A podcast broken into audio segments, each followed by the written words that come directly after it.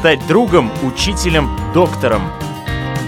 Научить доверию, терпению, радости.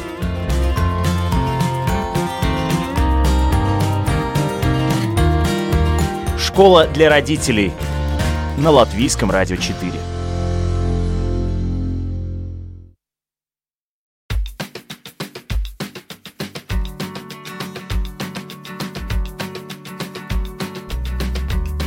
Здравствуйте! У микрофона Марина Талапина.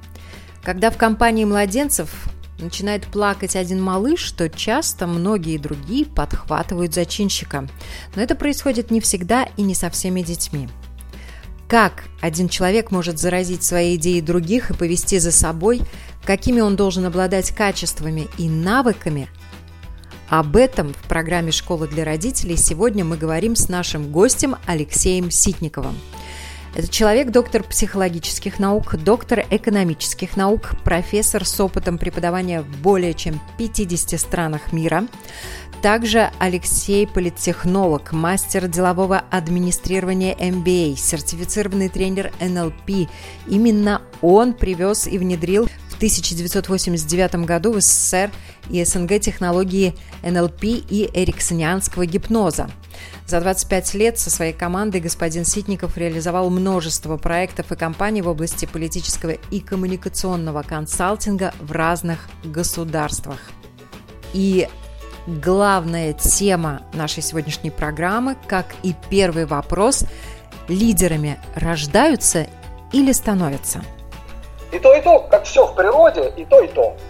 Буквально несколько лет назад исследования в области лидерства показали, что все лидерские программы ведущих мировых университетов, MBA программ на поверку оказались фикцией. По одной простой причине, что лидерство научить нельзя. Никакими тренингами, никакими лекциями, никакими встречами с интересными людьми.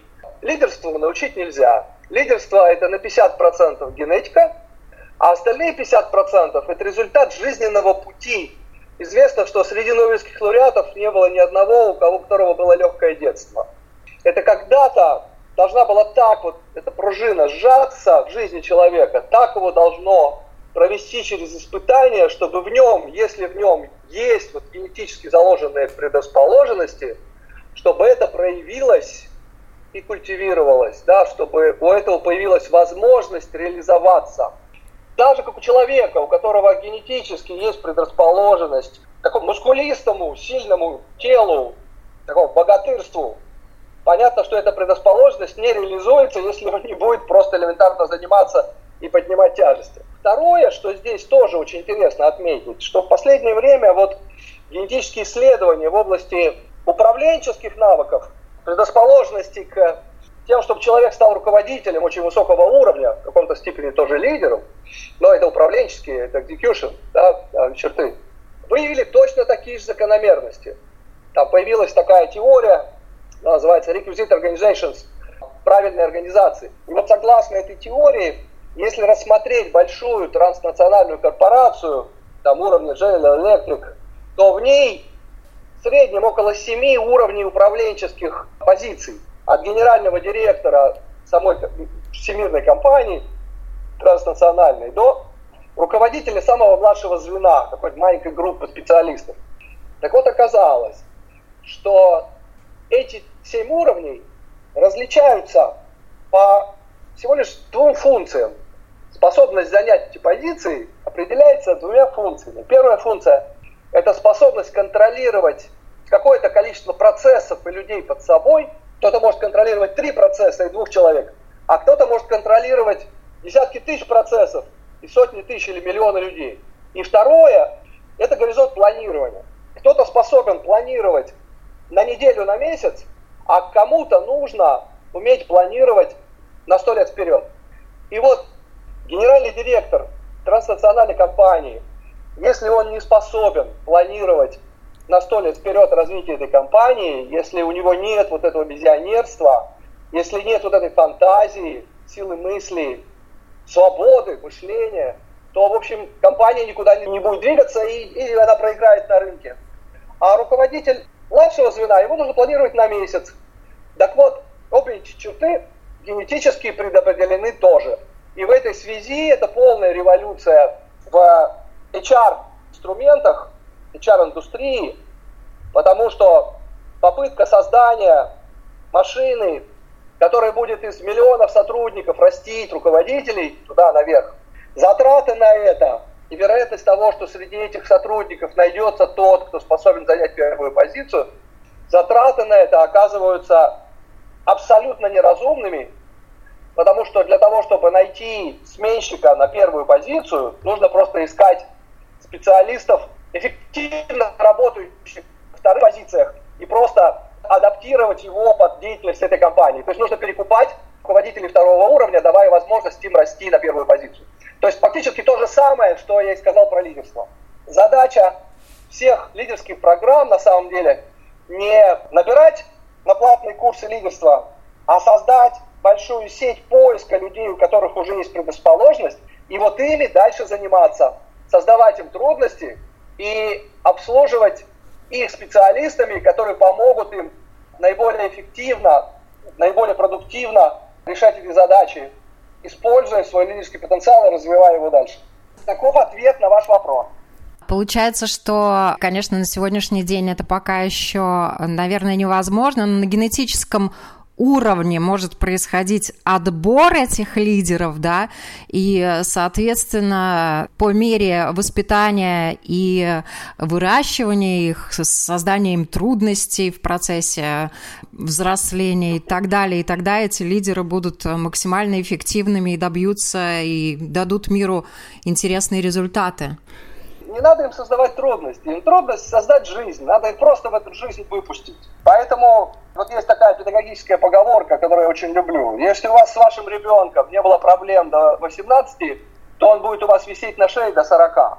Надо просто выпустить жизнь. Надо просто дать этому человеку, он сам с этими трудностями столкнется, как раз с теми, которые ему по зубам. И в определенном возрасте, так сказать, нужно, чтобы ребенок сталкивался с теми трудностями, которые трудности соответствуют там, его возможностям эти трудности решить. Знаете, есть хорошее правило, что у ребенка надо учить ездить на лыжах 3-4-5 лет. Почему? А потому что невысоко падать. Он сломать ничего не может, если он упадет с такой небольшой высоты.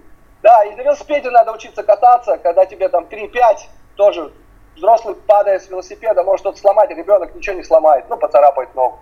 Вот. И то же самое касается эмоционального интеллекта, который является ключевым качеством, свойством и у лидеров, и у управленцев.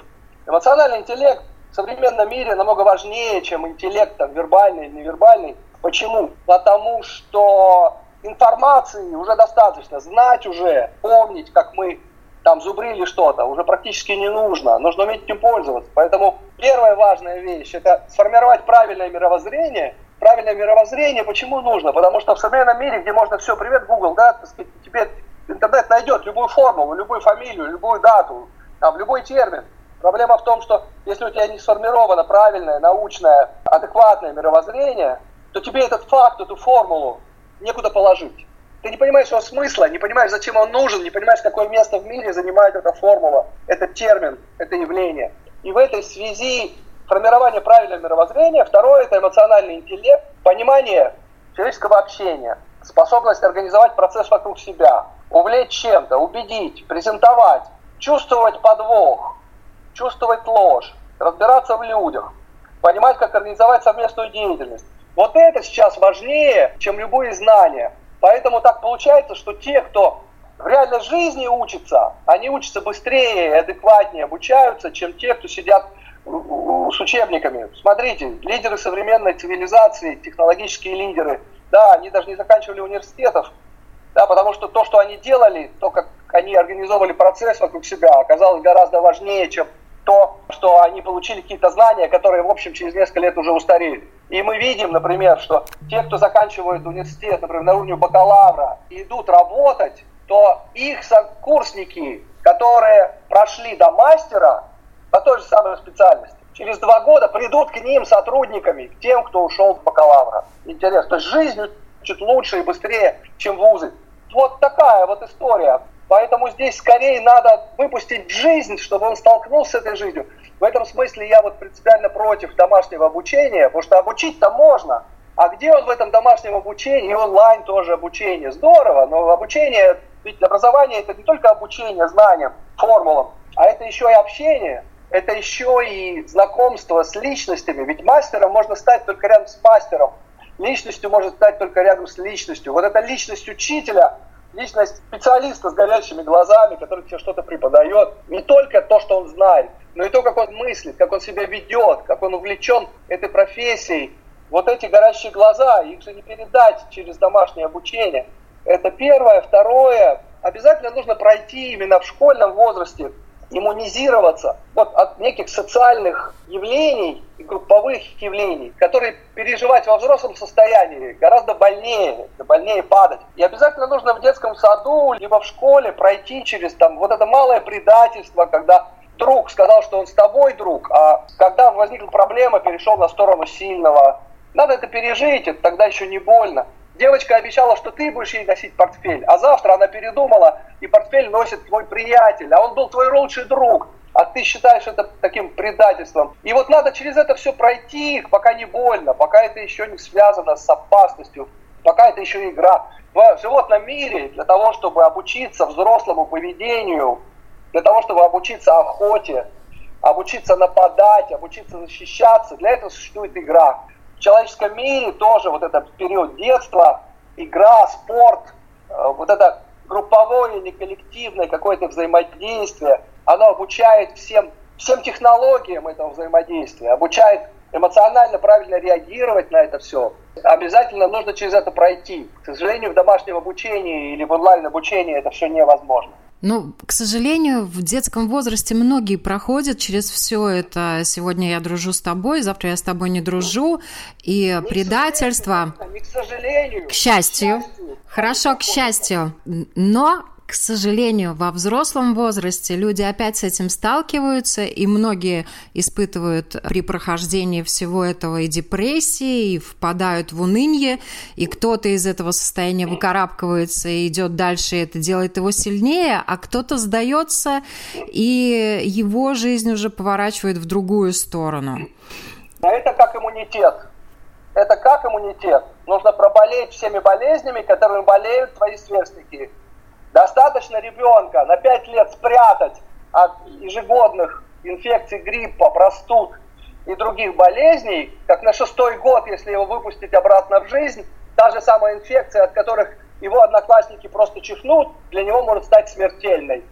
Поэтому надо просто, просто жить, сталкиваться с этим. Это сама жизнь иммунизирует.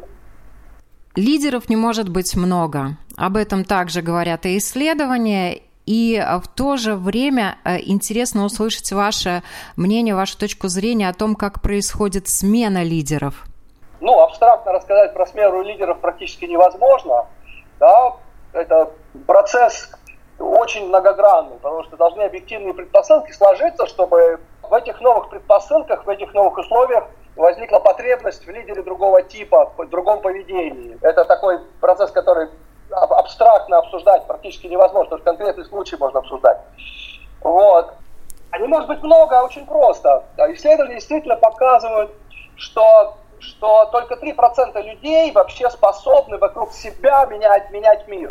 Это люди, у которых вот особенным образом да, устроено мышление, деятельность, как раз вот развит эмоциональный интеллект, но при этом они умеют мечтать, и они умеют выстраивать путь к достижению своей мечты, и когда они с горящими глазами начинают что-то делать, то как бы тут же обрастают другими людьми, ведомыми, которые готовы с ними идти дальше. Таких людей действительно всего 3%.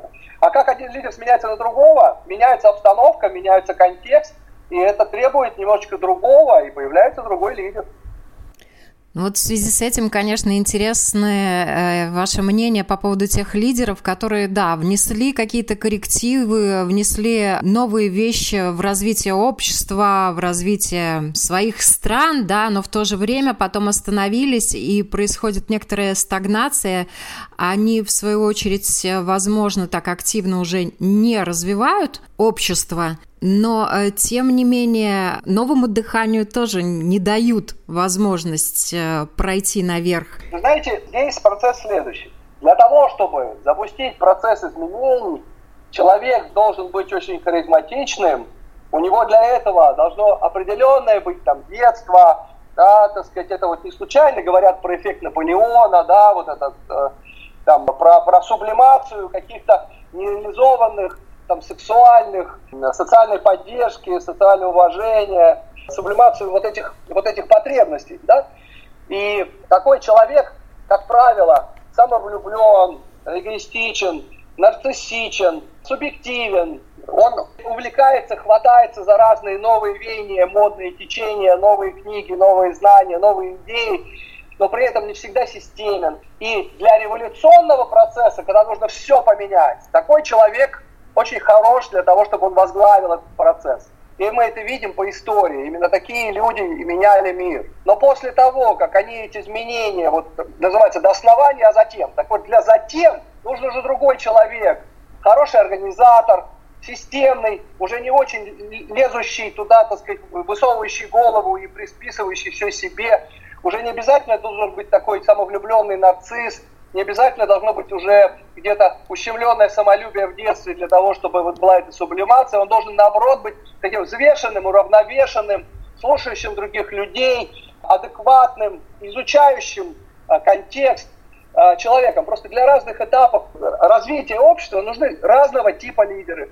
А новое общество будет состоять из людей, которые являются безудержными генераторами идей КНОУМЭЦ, да? И это люди креативные, инициативные, с хорошим воображением, которые могут работать всегда, везде и со всеми. И это тоже новая форма лидерства. КНОУМЭЦ. Кто такие люди? Расскажите об этом, пожалуйста, нашим радиослушателям. Нет, КНОУМЭЦ это, это, это не лидеры общества. Это могут быть лидеры каких-то проектов, действительно, вот мое поколение, не знаю, как ваше, как вы себя чувствуете, но вот мое поколение, очевидно, готовилось к конвейерному производству. Поэтому так важно было, чтобы мы одинаково отвечаем на вопросы, у нас одинаковая точка зрения по поводу там, Дубровского или Евгения Онегина. Мы одинаково там думаем, мы одинаково пишем, одинаково решаем задачи. Для чего? Для того, чтобы мы были взаимозаменяемыми, такими винтиками некого конвейерного производства. Все, что можно сделать автоматизированным, роботизировать, в ближайшее время будет роботизировано. И конвейерные производства уже не будут требовать там вот сотен миллионов, миллиардов людей, потому что все это гораздо эффективнее уже будут делать там роботы, конвейеры и так далее. А что остается человеку? Вот здесь появляется место для некой новой антропологии, если в середине 20 века прогресс произошел за счет того, что в гуманитарные, естественные науки пришла математика, точные науки, когда все начали считать, автоматизировать, и в генетику, да, когда пришла математика, и в химию, когда пришла математика, и роботизация, и в биохимию, и в лингвистику, да, и в психологию, и в социологию. Прогресс произошел именно из-за того, что вот точные науки вошли в гуманитарные, естественные. То сейчас, судя по всему, необходим обратный процесс – программистам, математикам, физикам, робототехникам. Наоборот, нужно больше изучать психологии, социологии, антропологии, для того, чтобы во всем этом процессе с искусственным интеллектом, до полной реальностью, роботизацией, нам вообще не потерять человека, чтобы человек остался нужен. Вот смотрите, как интересно, в Финляндии сейчас идет эксперимент, да, они платят 800 евро людям за то, что они не работают. Но мы с вами понимаем, что труд из обезьяны сделал человека, а что сделает отсутствие труда? Обратно из человека обезьяну. Там у нас в Сбербанке, когда я работал с Германом у нас был клиент, он очень удачно создал агрохолдинг и продал его за сотни миллионов долларов, соответственно, тут же, там, дом в Монако, квартира в Лондоне, яхты, самолеты, пароходы, поездки, путешествия, э, приключения. И пять лет вот ездил, путешествовал, развивал себя, жил на Лазурном берегу. И вдруг купил обратно свой этот колхоз. И мы говорим, стоп, подожди, что тебе не нравилось Монако? Он говорит, да ну, хорошо в Монако, конечно, хорошо в Монако. Ну, а почему? Он говорит, а я приехал домой, и моему сыну, когда я продавал этот колхоз, ему вот было 5 лет, а сейчас ему 10. И вот я поговорил с ним и понял, что у меня дома растет чудовище, которое ни разу не видела, как я работаю, ни разу не видела, как я зарабатываю деньги, благодаря чему мы так живем. И я понял, что если я этого не сделаю, то я испорчу ему жизнь. Я купил обратно свой колхоз. И опять я одел сапоги, и опять пошел крутить хвосты коровам, потому что я хочу, чтобы мой сын вырос нормальным, достойным человеком.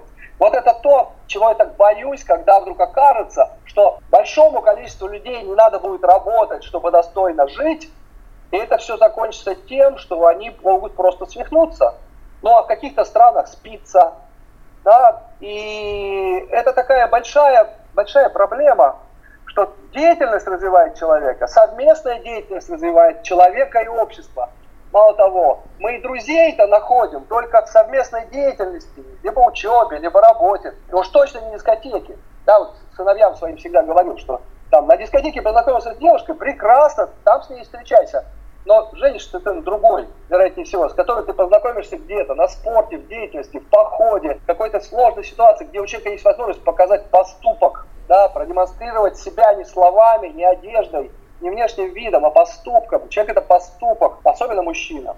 Надо понимать, что наши с вами дети, те, кто родился после 2005 года, эти детки уже, судя по всему, будут жить в среднем больше 100 лет. За эти 100 лет, если сейчас уже нет такого, что я инженер, я журналист, уже люди меняют там по несколько раз профессии, мало того, мы сейчас уже даем пенсионерам там третье образование, да, для того, чтобы они работали, потому что то, что они получили образование 40 лет назад, да, оно устарело. Так вот, наши детки, судя по всему, за эти 100 лет будут менять профессию, от 5 до 10 раз. Не будет такого, я инженер, я программист. Будет, я вот сейчас программист, а может быть через 10 лет я буду инженером или архитектором, или музыкантом, или бизнесменом. И от 5 до 10 раз они будут менять специальность циклично.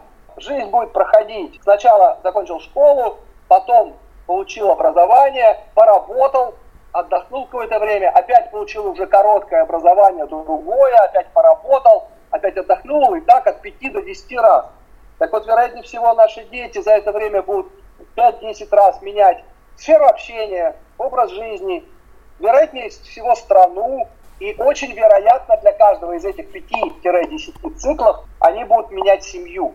Вау, да? Если сейчас мы уже спокойно относимся к тому, что у человека было два или три брака, вот четвертый брак, да, нормально уже относимся относимся, когда президентом США выбирают человека, который по их американским же пуританским представлениям 20 лет назад трудно было себе представить вообще как-то получившую поддержку населения, потому что пуританская Америка, вон, заклевала Клинтона за его роман.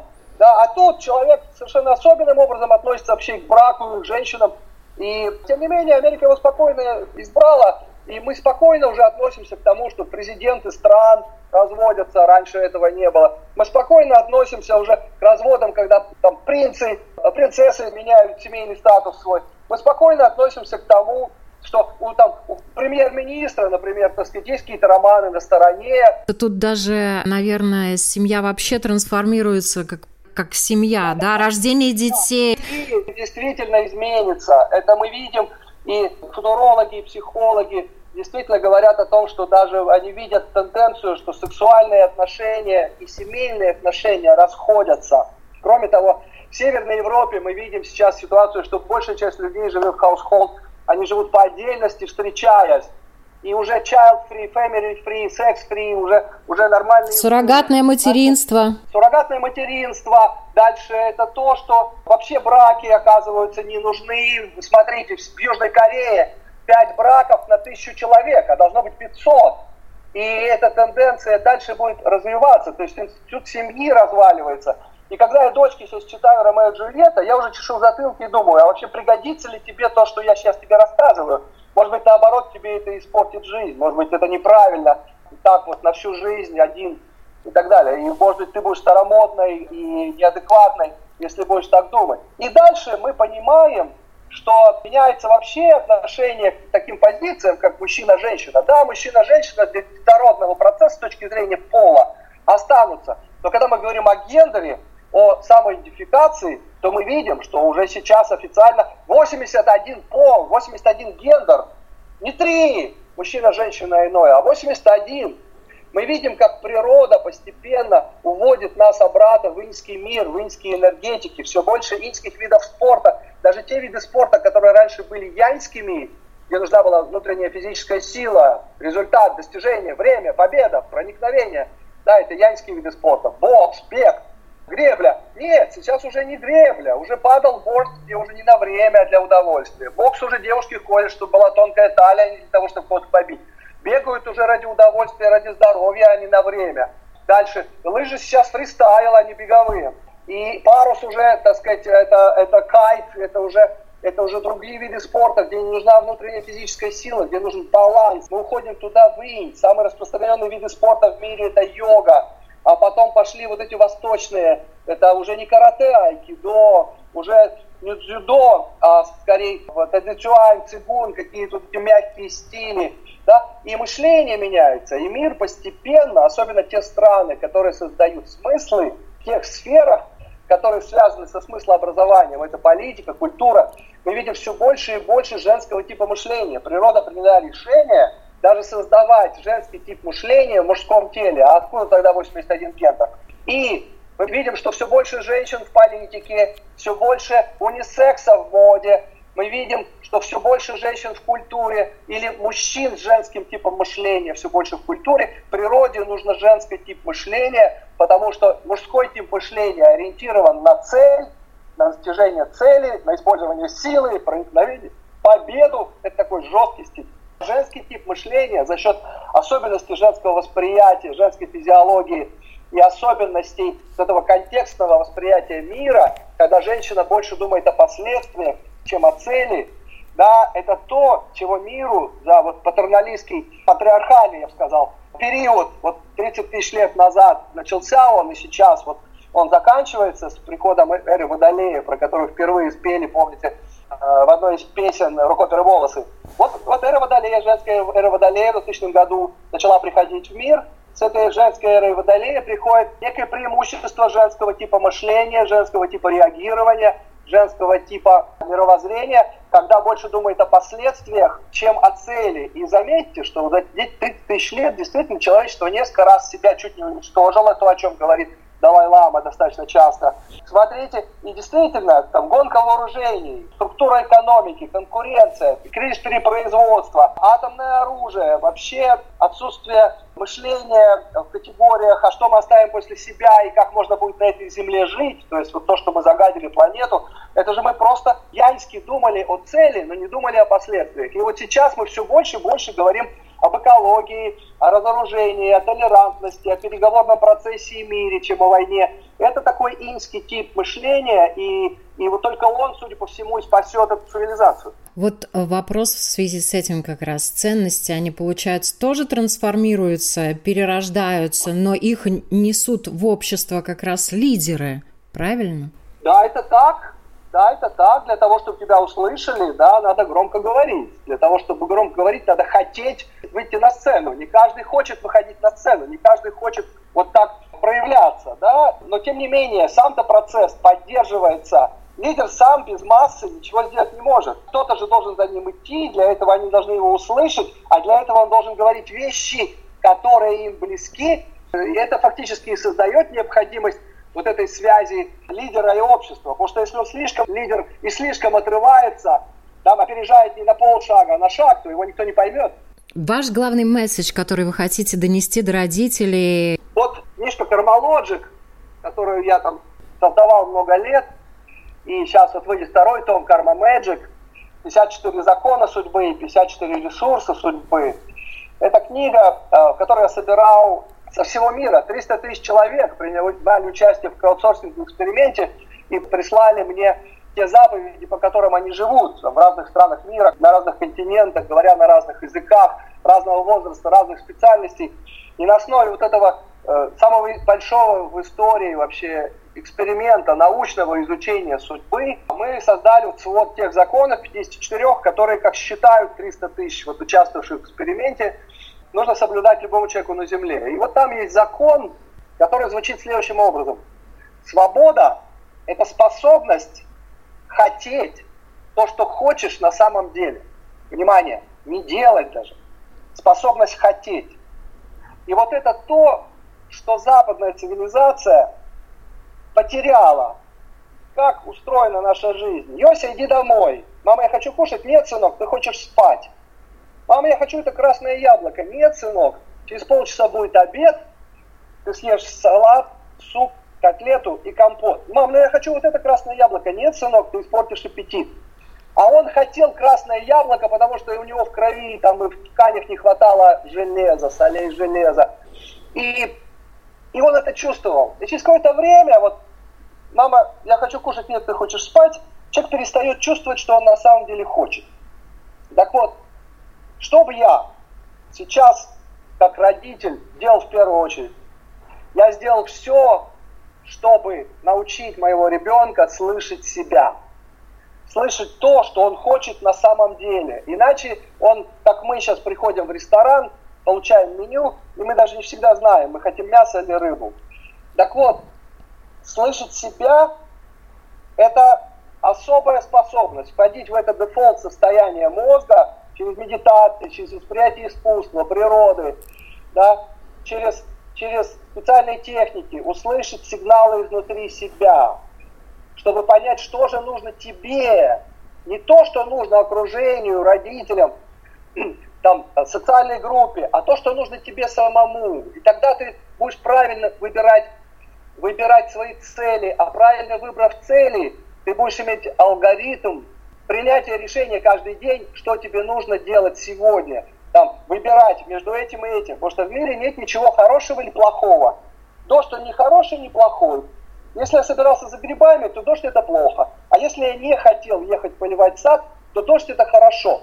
Так вот, дождь сам по себе не хороший, не плохой. Любое событие в нашей жизни нами может быть оценено как хорошее, плохое, правильное, неправильное, нужное и ненужное, только в случае, если ты знаешь, куда ты идешь. А если ты знаешь, куда ты идешь, и то, куда ты идешь, нужно именно тебе, тебя организм поддержит, поможет, и появятся способности, и появятся таланты, и появится энергетика, и у тебя будут горящие глаза, а значит за тобой пойдут последователи, ты организуешь, произвол, э, организуешь совместную деятельность вокруг себя. А это значит, что иммунитет будет на очень высоком уровне, потому что он поддерживает только движение к своим целям. А если ты идешь не к своей цели, то через 10-15 лет ты это получишь, и оказывается, что это не твое. И вот наступает этот эффект выгорания, накапливается стресс, повышается количество а, конфликтов вокруг тебя, потому что ты раздражен, снижается иммунитет в разы, вот откуда онкология, вот откуда сердечно-сосудистой болезни, и мы видим, как уходят из жизни 40-50-летние взрослые, э, здоровые, до этого еще несколько лет назад люди. Почему? Потому что шли не к своей цели, получили промежуточный результат, промежуточный результат оказался не нужен, не интересен, дальше идти непонятно зачем. Нет, нет, нет энергетики, ты начинаешь раздражаться, ссориться с близкими, партнерами, семьей. Да, женщины, занимаясь бизнесом, и играя в мужские игры, начинают реагировать, да, и мыслить для того, чтобы победить на рынке, чтобы соответствовать рынку, чтобы быть в конкуренции, начинают вести себя адекватно рынку еще пока в мужском мире по-мужски, у них тут же начинают происходить выработка мужских половых гормонов, андрогенов, тестостерона. Это блокирует выработку женских половых гормонов, она становится менее женственной. И мужчина, который раньше был с ней, в общем, понимает, что он не совсем это искал. Вот откуда расходы, развалы, конфликты, так сказать, пренебрежительное отношение друг к другу в семье, потеря интереса, потеря вот этой химии, да. И мы видим, как именно из-за того, что люди идут не к своей цели, возникает огромное количество проблем социальных, семейных и политических, и проблем со здоровьем. Поэтому, если мы поможем нашим детям слышать себя, то они, услышав себя, выберут адекватную им, а не нам профессию, партнера для жизни, партнера для бизнеса, вид деятельности, да, и каждый день будут принимать решения, которые будут вести их к их собственному счастью. Человек рожден для того, чтобы быть счастливым. И сам быть счастливым. Да, и если он слышит, что он хочет, то он к этому счастью может прийти. А если он не слышит, что он сам хочет, то он как слепой в темноте не найдет. Он будет искать там, где там, где близко, да, а не там, где лежит его счастье. Да, но это такой абсолютно лидерский навык. Нет, я думаю, что этот навык может быть у любого человека. Счастье можно добиться, там, будучи лидером, а можно добиться счастья, просто коллекционируя монетки. И главное, чтобы это было то, что нужно ему самому. То, к чему он предрасположен, то, что дает ему силы, энергию, фантазии, от чего он получает удовольствие, что включает в себя какой-то элемент детской мечты. Спасибо большое за этот разговор. Я напоминаю, мы обсуждали тему «Лидерами рождаются или становятся» с профессором Алексеем Петровичем Ситниковым. Всем хорошего дня!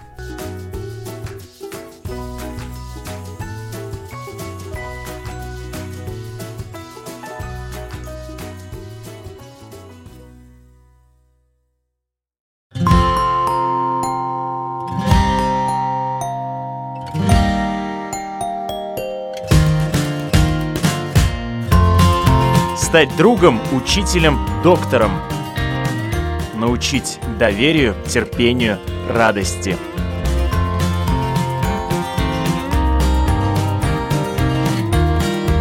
Школа для родителей на Латвийском радио 4.